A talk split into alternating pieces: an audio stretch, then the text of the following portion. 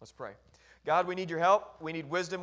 We need direction. I just ask that you would unleash joy in here. I pray that we would be encouraged to become more like Esther and become more like Mordecai. We need more Esthers in this world. We need more Mordecais in this world. And we thank you, God, that because of what you have done for us in Christ, we don't have to be afraid of people around us. We just don't have to be afraid. We can love them even when it's hard. And we can do the right thing because you're sitting on your throne. And we trust that you're reigning and ruling even when it seems like you're not. When things around us seem like you're absent, when they seem like you're gone, the book of Esther screams out to us that God is there. You are there. You're present. You're working and you're shaping things, and you're sitting there not on your hands. You're shaping and molding with your hands. You're at work. And so we trust, God, that you're going to lead this time, last three chapters of Esther, close it out well. We sit under the authority of this very word I'm about to preach. Jesus, it's in your name we pray. Amen. All right, the story of Esther is connected to every other story in the Bible. It's the story. I mean, if you kind of take a step back and zoom out from Esther and get up here and kind of take the story of Esther and then look through the lens of Esther to the rest of the Bible, you see this is the story of the Bible. What we see today is the story. It's the big story. In the Old Testament, we see types of Christ, and they're everywhere, from the pages of Genesis to the pages of Malachi, and then all of Matthew to Revelation. The story of Jesus is everywhere. But in the Old Testament, we see types of Christ everywhere. Redemptive work is a type of the redemptive work that Jesus would do. When God saves the day in the Old Testament, it's pointing us to a bigger story about God saving the day through Christ on the cross and through the resurrection.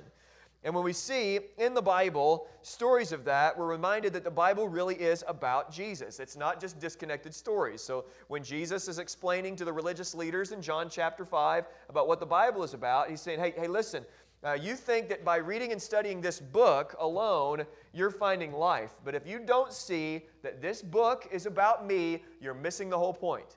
The book is about Jesus and what he has done for us. And Esther, chapter 8, verse 10, shows us what God did for the Jewish people, but it's not just the story of the Jews. It's not just Israel. It's our story as well. This is a story about what God has done for us. The joy, the fighting, the feasting, the ruling that we see at the end of the book of Esther is our story of joy, fighting, feasting, and ruling. And this is what God has done for us and what God is doing for us now. The movie Matrix, I'm going to blow some of your minds here. The movie Matrix came out 20 years ago. Can you believe that? 20 years ago. Like, goodness gracious. In that movie, if you've not seen it, I mean, you should have already. And kids don't yet. And actually, talk to your parents about that, actually. And maybe you shouldn't see it. I haven't seen it in a long time. But in the movie, there's like this big needle that goes in the back of the heads of people in that movie. It just kind of goes right here in the back of the head. And you can download all this kind of stuff into human beings, like martial arts and information. You remember that? You remember you could do that in the movie Matrix? Okay.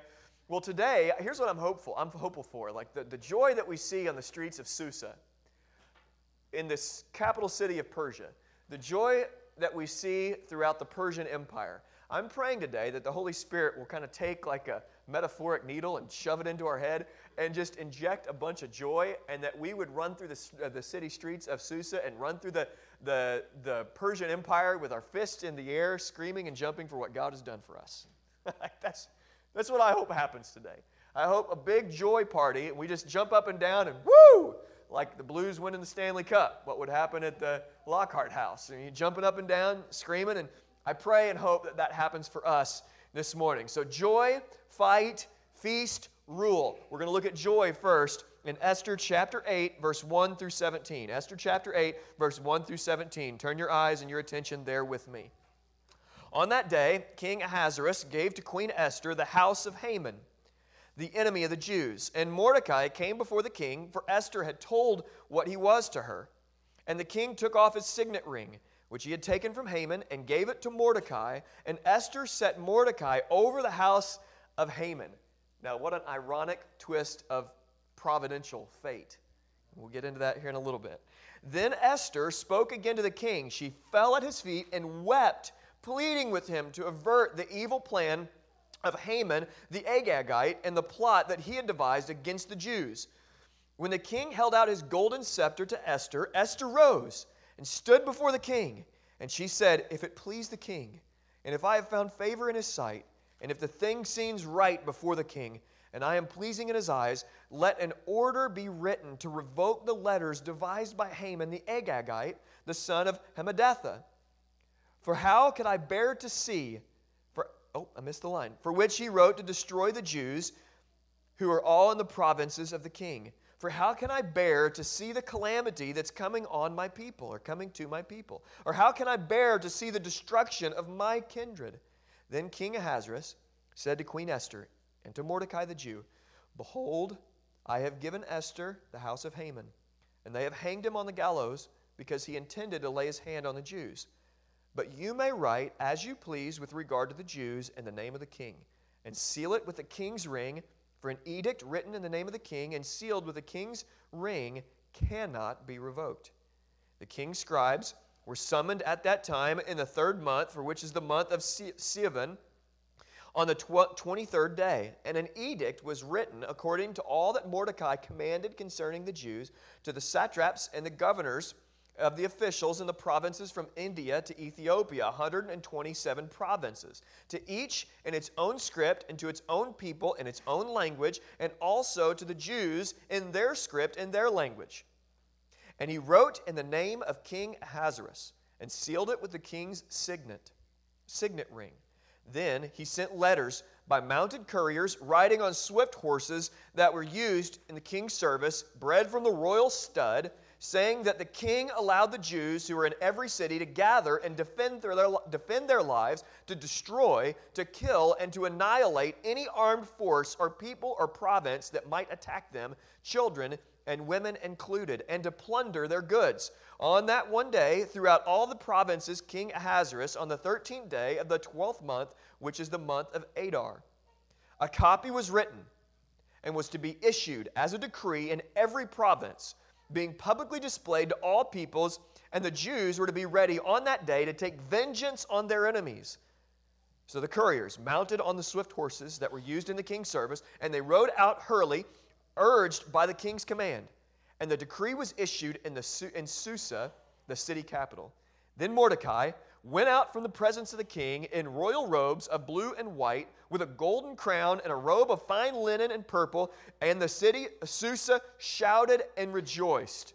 The Jews had light and gladness and joy and honor, and in every province and in every city where the king's command and edict reached, there was gladness and joy among the Jews, a feast and a holiday. And many of the peoples of the country declared themselves to be Jews, for fear of the Jews had fallen on them. So okay, let's rewind a little bit. Haman is now dead. George and Kale, I heard, did a fantastic job. I'm listening to both of those sermons this week. They will be online this week. Did a fantastic job. But to bring us up to speed, mean old Haman is now dead. He had been hanged on the gallows. But now what? Because the edict of King Ahasuerus has still been out there. It's not been revoked. So Esther has to come and talk to King Ahasuerus, because what good is it if the enemy is defeated but the Jews are still going to die? It's not yet a win for the Jews if Haman's just dead, but the edict hangs over their head and their day of judgment is coming. So there's still grief. The victory has not yet been won, because there's still grief going on with Esther and Mordecai. So she goes and approaches the king and begins to talk to him.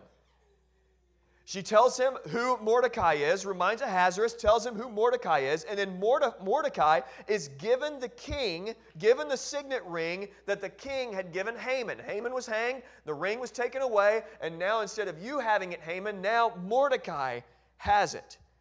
Mordecai is now the second most powerful man in the Persian Empire.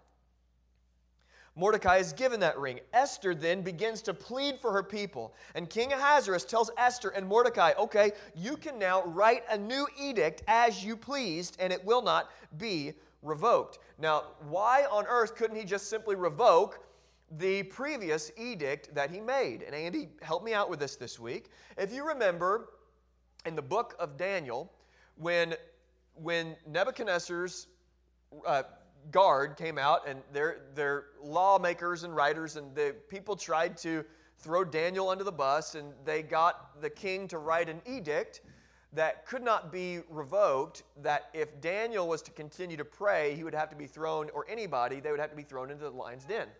And this edict could not be revoked because it was of the law of the Medes and the Persians. Actually, in Daniel chapter 6, verse 15, it says this, "Then these men came by agreement to the king and said to the king, O king, that it is the law of the Medes, know, O king, that it is the law of the Medes and Persians, that no injunction or ordinance that the king established can be changed." So here's the deal. It was shameful, according to the law tradition within the Medes and the Persians, it was shameful for a king to go back on his word. So for him to say, just kidding, that edict is no longer an edict, would have brought shame upon King Ahasuerus. So there had to be a counter edict that was made. And what was that counter edict that was made? A new decree had to be established. Ahasuerus gave Esther and Mordecai the power, and so in verse 9 through 14, we find that they give a new edict.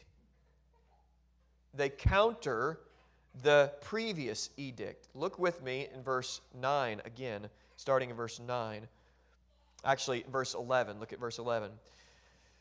They said that the king allowed the Jews who were in every city to gather and defend their lives, to destroy, to kill, and annihilate any armed force or people or province that might attack them, children, women included, and to plunder their goods. So here was the counter edict. Any forces that came against the Jewish people, even if it was an armed woman or child, any armed forces that came against God's people, the Jews could defend themselves and destroy their enemies. So those who went along with the first edict had to know, they knew, okay, I'm going to have to go up against the Jewish people if I want to try to defeat them. So this new edict went out, and God's people celebrated. And not only that, there was a fear that went throughout all the Persian Empire of the Jewish people. A fear. So people were calling themselves, who weren't Jews, Jews. They were saying, I'm a Jew also, I'm a Jew also, I'm a Jew also, because they were struck with fear. So just like the edict of Haman infected the whole Persian Empire, now the new edict would go as far as that evil edict went. It would go as far as the curse is found. The edict went out through the Persian Empire. This new edict went out through the entire Persian Empire, and it changed everything. So now there is joy in the streets. I want you to see joy in the streets. What happens when a victory or a battle is won? Well, people do what? Do they cry and moan about it? Or do they celebrate?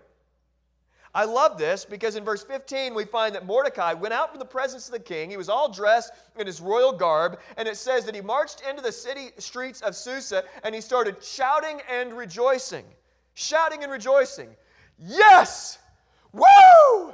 Yes! Yes! We're not going to die! Yes!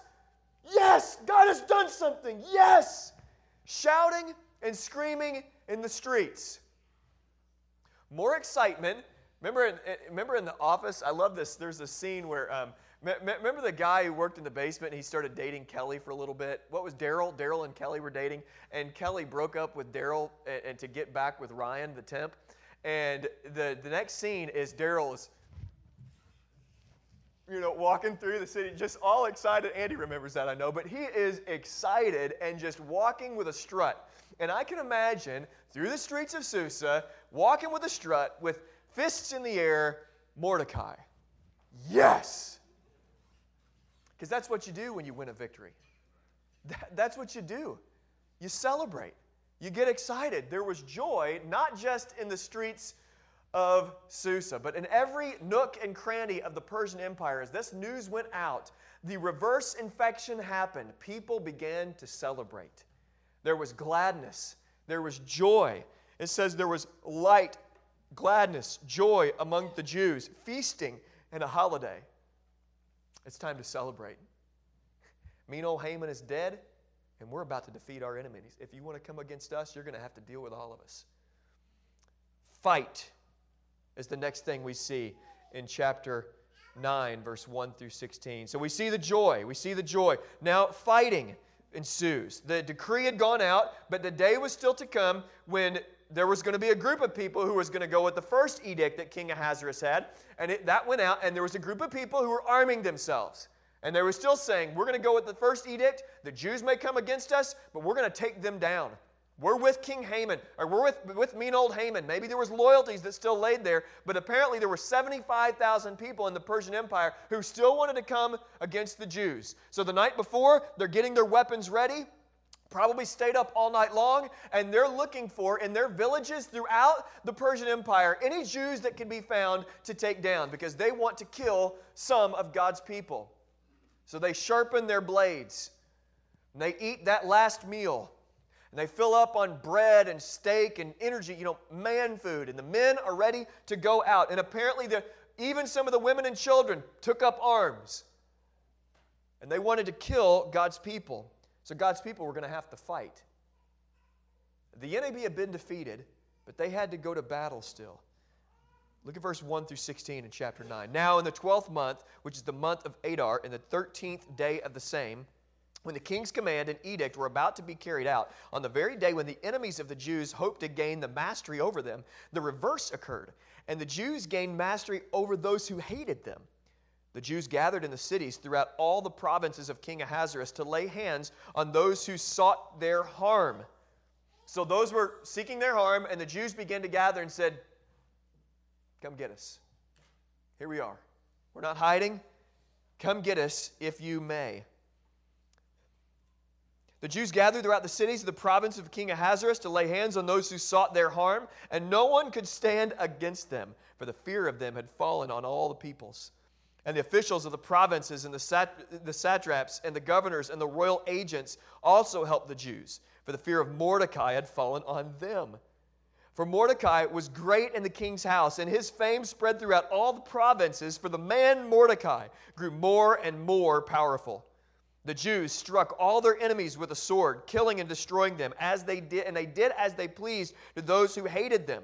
In Susa, the city capital itself, the Jews killed and destroyed 500 men, and also killed that name Dolphin and Astapeth and Peratheth and Adelia and Athredia and Permeshtia and Arishia and Aradai and the V1.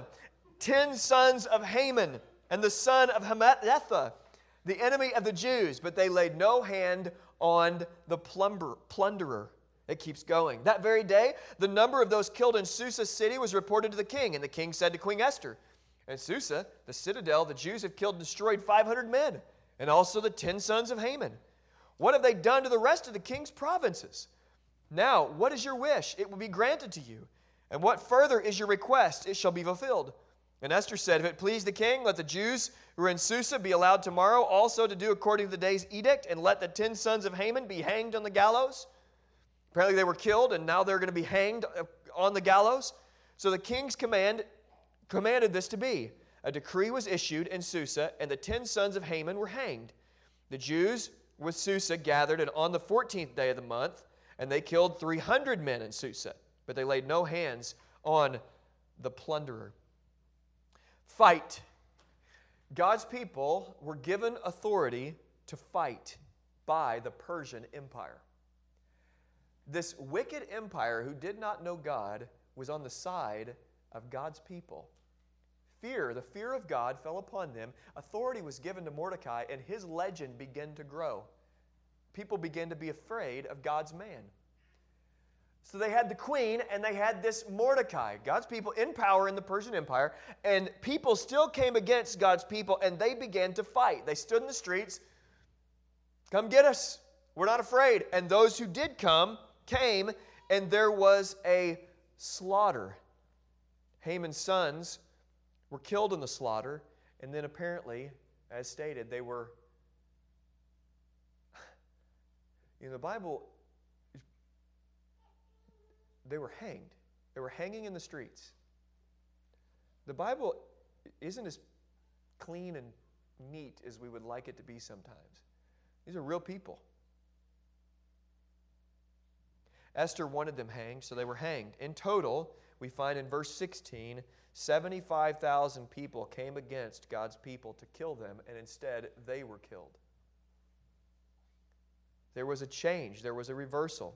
We see it in verse 16. Now the rest of the Jews who with the king's provinces also gathered to defend themselves. You see that? Defend themselves. They didn't go on the offense. They were defending themselves and got relief from their enemies and killed 75,000 of those who hated them. But they laid no hands on the plunderer. God's people, after the enemy had been defeated, had to fight. The next thing we see is this feasting. What do they do? So there was joy, there was fighting, and 75,000 of them were defeated, and then they began to feast. Look at verse 18. Verse 17. This was on the 13th day of the month of Adar, and on the 14th day they rested and made that day of feasting and gladness. But the Jews who were in Susa gathered on the 13th day and on the 14th and rested on the 15th day, making that a day of feasting and gladness. Therefore, the Jews of the villages who live in rural towns hold the 14th day of the month of Adar as a day of gladness and feasting, as a holiday, as on the day in which they send gifts and food to one another. Verse 20, and Mordecai recorded these things and sent letters to all the Jews who were in the provinces of King Ahasuerus, both near and far, obliging them to keep the 14th day of the month of Adar and the 15th day of the same year by year, as the days on which the Jews got relief from their enemies, and as the month in which they had been turned for them from sorrow into gladness and mourning into a holiday. They should make them days of feasting and gladness, days for sending gifts and food to one another as gifts for the poor. So the Jews accepted what they had started to do, and Mordecai had written to them. For Haman the Agagite, the son of Hamadatha, the enemy of the Jews, had plotted against the Jews to destroy them and cast Pur, that is lots, to crush them and destroy them. But when it came before the king, he gave orders in writing that his evil plan that he had devised against the Jews should return on his own head, and that his sons should be hanged on the gallows. Therefore, they called these days Purim, after the term Pur. Therefore, because of all that was written in this letter and of what they faced in this matter and what had happened to them, the Jews finally obligated themselves and their offspring and all who joined them that without fail they would keep these 2 days according to what was written at the time appointed every year, that these days should be remembered and kept throughout every generation, in every clan, province, and city, and that these days of Purim should never fail into disuse among the Jews, nor should the commemoration of these days cease among their descendants. What do you do when the enemy is defeated? When your energy is depleted? You feast. You eat and you celebrate day in and day out. They were obligated to remember their salvation, and their offspring were obligated to remember this day when God saved his people, and without fail, God's people have continued to celebrate Purim to this day. Israel has continued to celebrate that. We celebrate it by celebrating Jesus. After you fight your enemies, you need feasting, and that's what they did. And then it didn't end there. It didn't end with party in the streets. It ends with ruling. They would begin to rule along with King Ahasuerus. Look at verse 29, and we'll finish this chapter out. Then Queen Esther, the daughter of Abihail, and Mordecai, the Jew, gave full written authority, confirming this letter about Purim. Letters were sent throughout to all the Jews, to the 127 provinces of the kingdom of Ahasuerus, in the words of peace and truth, that these days of Purim should be observed at their appointed season, and Mordecai the Jew and Queen Esther obligated them. And they had obligated themselves and their offspring with regard to the feast and their lamenting. The command of Queen Esther confirmed these practices of Purim, and it was recorded in writing. We'll finish chapter 10 as well. King Ahasuerus imposed a tax on the land and the coastlands of the sea, and all the acts of his power and might, and the full account of the high honor of Mordecai, to which the king advanced him, and are they not written in the book of Chronicles, the king of Mede and Persia? For Mordecai the Jew was second in rank to King Ahasuerus, and he was great among the Jews and popular with the multitude of his brothers, for he sought the welfare of his people and spoke peace to all his people. A lot of reading. rule. Joy, fight, feast, rule. Esther and Mordecai are now ruling alongside of King Ahasuerus. Not only were the Jews saved, not only did they defeat their enemies, not only did they feast in the streets, as if all of that was not enough, now they are ruling. Joy, fight, feast, rule. Now I want to connect some dots. This is where it's going to get fun. It's been fun, hopefully, already. We're going to connect some dots. This story is your story if you're a believer. And it's my story. It's the story of the church. It's the story, it's the arc of the universe. This is where we're going. And this is what we get to experience right now. Okay? This is our story. Joy, fight, feast, rule. What does it mean for us? First, joy. The enemy has been defeated, not just Haman. Our enemy, the enemy of our soul, the enemy who rebelled against God in the beginning, the enemy of sin and the enemy of our flesh, it has been defeated. Jesus has defeated and cut the head off of the true Haman, Satan. Satan has been defeated. It's a past tense defeat. His head is severed. The bite can still hurt, but he is defeated and his works are destroyed. John 1 John 3:8 says this, the reason the Son of God appeared is to destroy the works of the devil. The works of the devil are destroyed. His power is not the same as pre-cross. The enemy has been defeated. He will finally be fully cast out, but he has been defeated. The head is chopped off. The nerves are shaking. He's bleeding. He has been defeated, and his works have been destroyed. John 12:21. Now judgment is on the world. Now is the ruler of this world cast out. The enemy cast out. Jesus didn't come just to hurt him a little bit. He came to destroy his works and cast him out of here. The enemy's power is not the same now as it was in the Gospels. It's not the same now as in the Old Testament. The ruler of this world has been defeated and cast out. His power is diminished. He is done with. He has some minions that still do some work out here, but we give far, far, far often far, far, far too much credit to the enemy when Jesus came and severed his head. The enemy has been defeated. And his eternity is secure. In the opposite way that yours and ours is. Colossians chapter 2, verse 15, Jesus disarmed the rulers and authorities and put them to open shame. Haman was put to open shame thinking he was the man and found out that he was not the man and he was exposed to public shame. The enemy, rulers and authorities have been put to open shame and Jesus has triumphed over them. Not he will triumph over them, Jesus has triumphed over them. Our sin also has been dealt with. It's not just the enemy. Hebrews chapter 9, verse 28 says this, so Christ, having been offered once to bear the sins of many, will appear a second time, not to deal with the sin. Jesus' return is not to deal with your sin. He's dealt with your sin. He's dealt with it. But to save those who are eagerly awaiting him.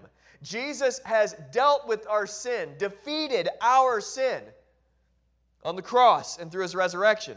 Therefore, this world, this earth, like Carbondale, Southern Illinois, who we prayed for, Illinois, the Western Hemisphere, the Eastern Hemisphere, the North, the South, this whole globe, this whole cosmos belongs to Jesus. It's actually his.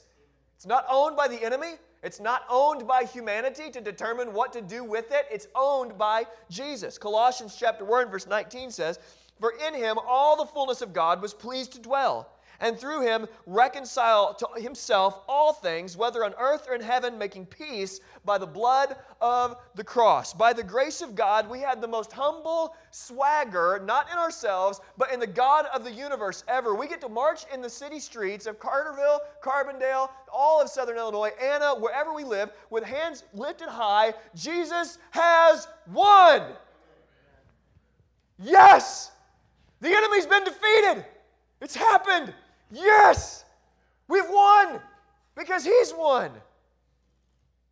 Why be in sorrow? We've won. He has defeated the enemy. He has defeated mean old Haman. And now we have the power to fight.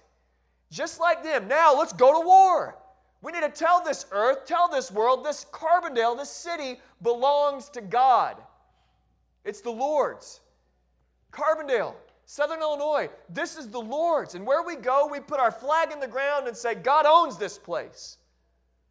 This city belongs to God. They don't know it yet. Southern Illinois belongs to God. They don't know it yet. Illinois belongs to God. This earth is the Lord's and the fullness thereof. There is a battle that we are called to fight. We fight for what Christ has won, knowing that we will see it with our eyes.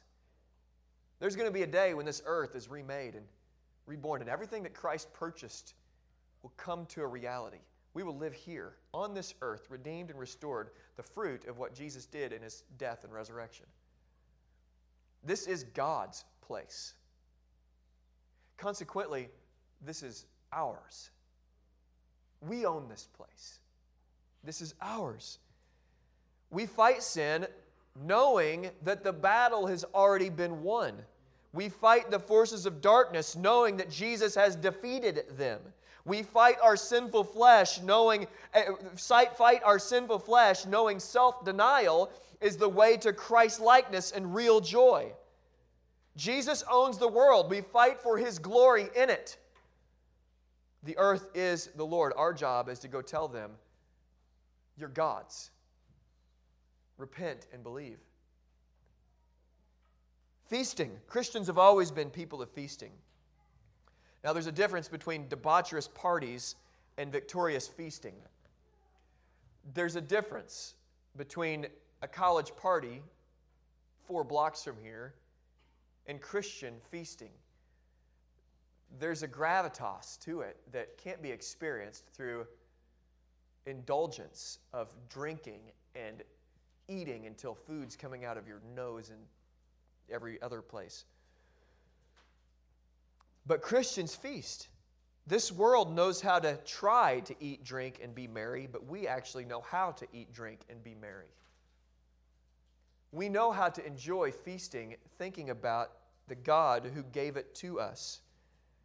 We get to actually do this. God gave Adam and Eve a garden full of food. Full of food. Here, this is all yours. The enemy came and tempted Eve with one piece of fruit. One piece of fruit. Here, they had the whole garden. Freedom. Eat all that. There's feast. This is all yours. Bounty. It's yours for the taking. The earth. It's yours, Adam and Eve. And the serpent comes and says, here's one piece of fruit that you're not supposed to have. Look how wonderful it is. Within Adam and Eve and within all of us, we're like, oh gosh, that God is holding back on us. I mean, he's gave us everything, but that one piece of fruit, looks delicious. They took and they ate. It was one piece of fruit that the enemy tempted Eve with, one. But God knows how to wine and dine his people. He does not hold back. Jesus shows us the glory of a holy party in John chapter 4. Jesus was not a fuddy-dud at the party with his arms crossed in the corner, not dancing. He wasn't the guy crying out, give me the grape juice, I'm not drinking that.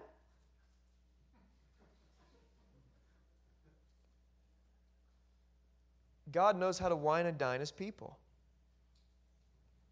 God himself tells his people in Deuteronomy 14, with the price that the tithe, when God's people would go, and there was a caveat given to the tithes. If the year that God determined where the tithes would be, if the people weren't able to make the pilgrimage, then God told them, instead of giving it to me, use it on yourselves and enjoy it.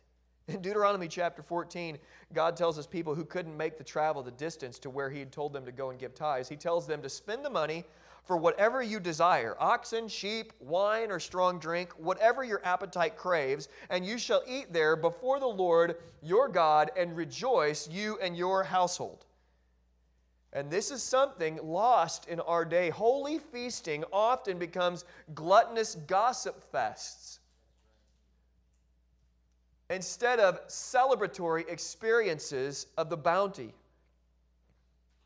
And there are times when we get victory over sin where we need to take the best food out of the pantry and we need to make the big meal at home and say, you know what, I got victory today. Tonight we're going to celebrate.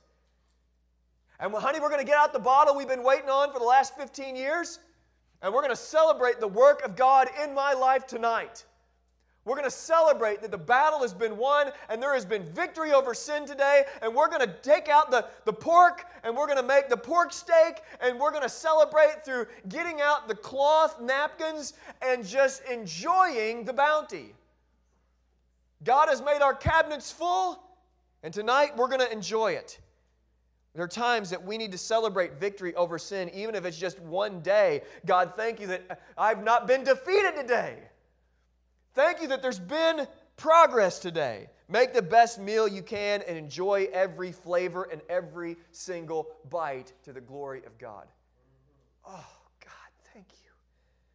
This is yours. You gave it to me. We are on our way, after all, to the marriage supper of the Lamb. And He will withhold no good thing from us. If you're the fuddy-dud at the party now, I tell you what, all that pent up at the marriage supper of the Lamb, we're like, look, if they're enjoying God's grace, it's going to get a little wild and crazy in a holy sort of way, not in a debaucherous SIU sort of way. Feasting, ruling. What about ruling? This world is ours. Esther and Mordecai are types, not just types of Christ, but types of God's people. Jesus currently has all authority in heaven and earth. Remember when we talked about the Great Commission? All authority on heaven and earth has been given to me. Not all authority in heaven and some authority on earth. All authority in heaven and all authority on earth. Jesus has the authority here. Right here. Every house here, He has authority. Every neighborhood, nook and cranny you can go into, Jesus has authority. There. In the exact same way He has authority in heaven. And we are commissioned by Jesus to take His rule and authority to the nations. His rule spreads through gospel advancement, and one day He will return. And when He does, this earth will be transformed and it will be given to us. He has brought blessing, and He will have brought blessing in the same way that the curse went throughout all the Persian Empire. When this new edict went out, when this resurrection of sort happened, and the new edict went out, it infected, for the positive, all the Persian Empire as far as the curse is found. Far as the curse is found, far as the curse is found. All across this land, all across this earth, as far as the curse is found, blessings will flow. We're going to end in Revelation chapter 21, verse 5. Starting in verse 1 through 5. I want you to just listen to this. 22, 1 through 5. Then the angel showed me the river of the water of life, brought as bright as crystal, flowing from the throne of God and the Lamb of God through the middle of the street of the city. Also, on either side of the river, the tree of life with its 12 kinds of fruit, yielding its fruit for each month. The leaves of the tree were for the healing of the nations. No longer will there be anything accursed, but the throne of God and the Lamb of God will be in it, and His servants will worship Him. His servants will worship Him. It's us. They will see His face, and His name will be on their foreheads, and night will be no more. They will need no light of lamp or sun, for the Lord will be their light, and they will reign forever and ever. Who's going to rule this place? You, king, queen, rulers of this earth. Really? It says it. It's not just Esther and Mordecai in Susa. This story is our story.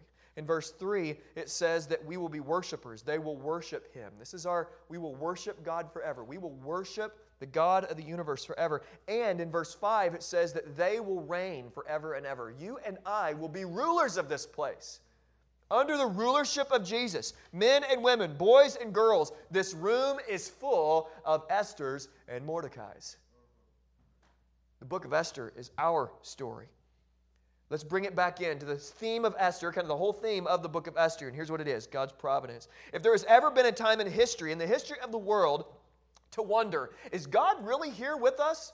Is God really active? Is God really doing something here? Is he really on his throne? Is he really all-powerful? If there was ever a time to ask that question, it wouldn't have been today. It would have been in the day of Esther. It would have been when Haman issued his decree to kill all of God's people with an irrevocable decree from the most powerful king in the known world at the time. If there was any time in the history of the world to wonder, is God really at work? Seriously? A decree just came out from the Persian Empire, and we're all doomed. We're all going to be slaughtered on the same day. What the book of Esther reminds us all is that God is more powerful than the kings of this world. God is more powerful than the kings of this world. The wicked decree and the glorious rescue was a part of God's plan for Israel. They would be able to look back and see that even the most powerful kings of this earth are a drop in the bucket compared to God. And I want you to listen to me really closely. God knows what he's doing. He knows what he's doing. We are on the winning side. We can look at the news, we can see what's going on, and it's easy for us to think, we're doomed. And you and I may get the privilege of being in prison together one day. Maybe. But here's what I know if I sit in those prison cells with you. We're going to win. We're going to win. It may seem like God's people are losing and God's plan is nowhere to be found, but God knows what he's doing. His purposes are marching on. He wins. We win. Jesus is Lord. Let's stand up with courage and without fear and be like Esther and Mordecai. And may we, even now, march through the streets, even if it's in our heart as we sing, with our hands clenched, jumped up in the air, doing the fist pump, saying, he has won. Let's pray. Jesus, we thank you for your grace and your mercy to us. I love the book of Esther. It's been a lot of fun. Didn't know it all that well before we got into it. And it's awesome. I thank you for the story. So many in our lives, we just feel like, God, you're absent. And the book of Esther says, no, God is not absent. He's working. Don't be arrogant enough to think that he's got his eye off you. The proud shake their fist at God and say, God, where are you? God, humble us to know that even when you feel like you're absent, you're with us. You're here. You're working. You know what you're doing. You're smarter than us. Shocking as that may be, you're smarter than us. And your ways are better than our ways. And God, we see this. And all these things, I just pray that I unleash joy. Jesus, we win. You've defeated the enemy. Like, let's go to war knowing the war's been won. Let's just help us. As we sing, Holy Spirit, just do a work. If anybody needs prayer, I pray that they would get it by somebody in their row or with somebody in their row, or they would kneel and pray to you or come talk to me. Holy Spirit, just lead us. I trust you will. It's in Jesus' name we pray. Amen.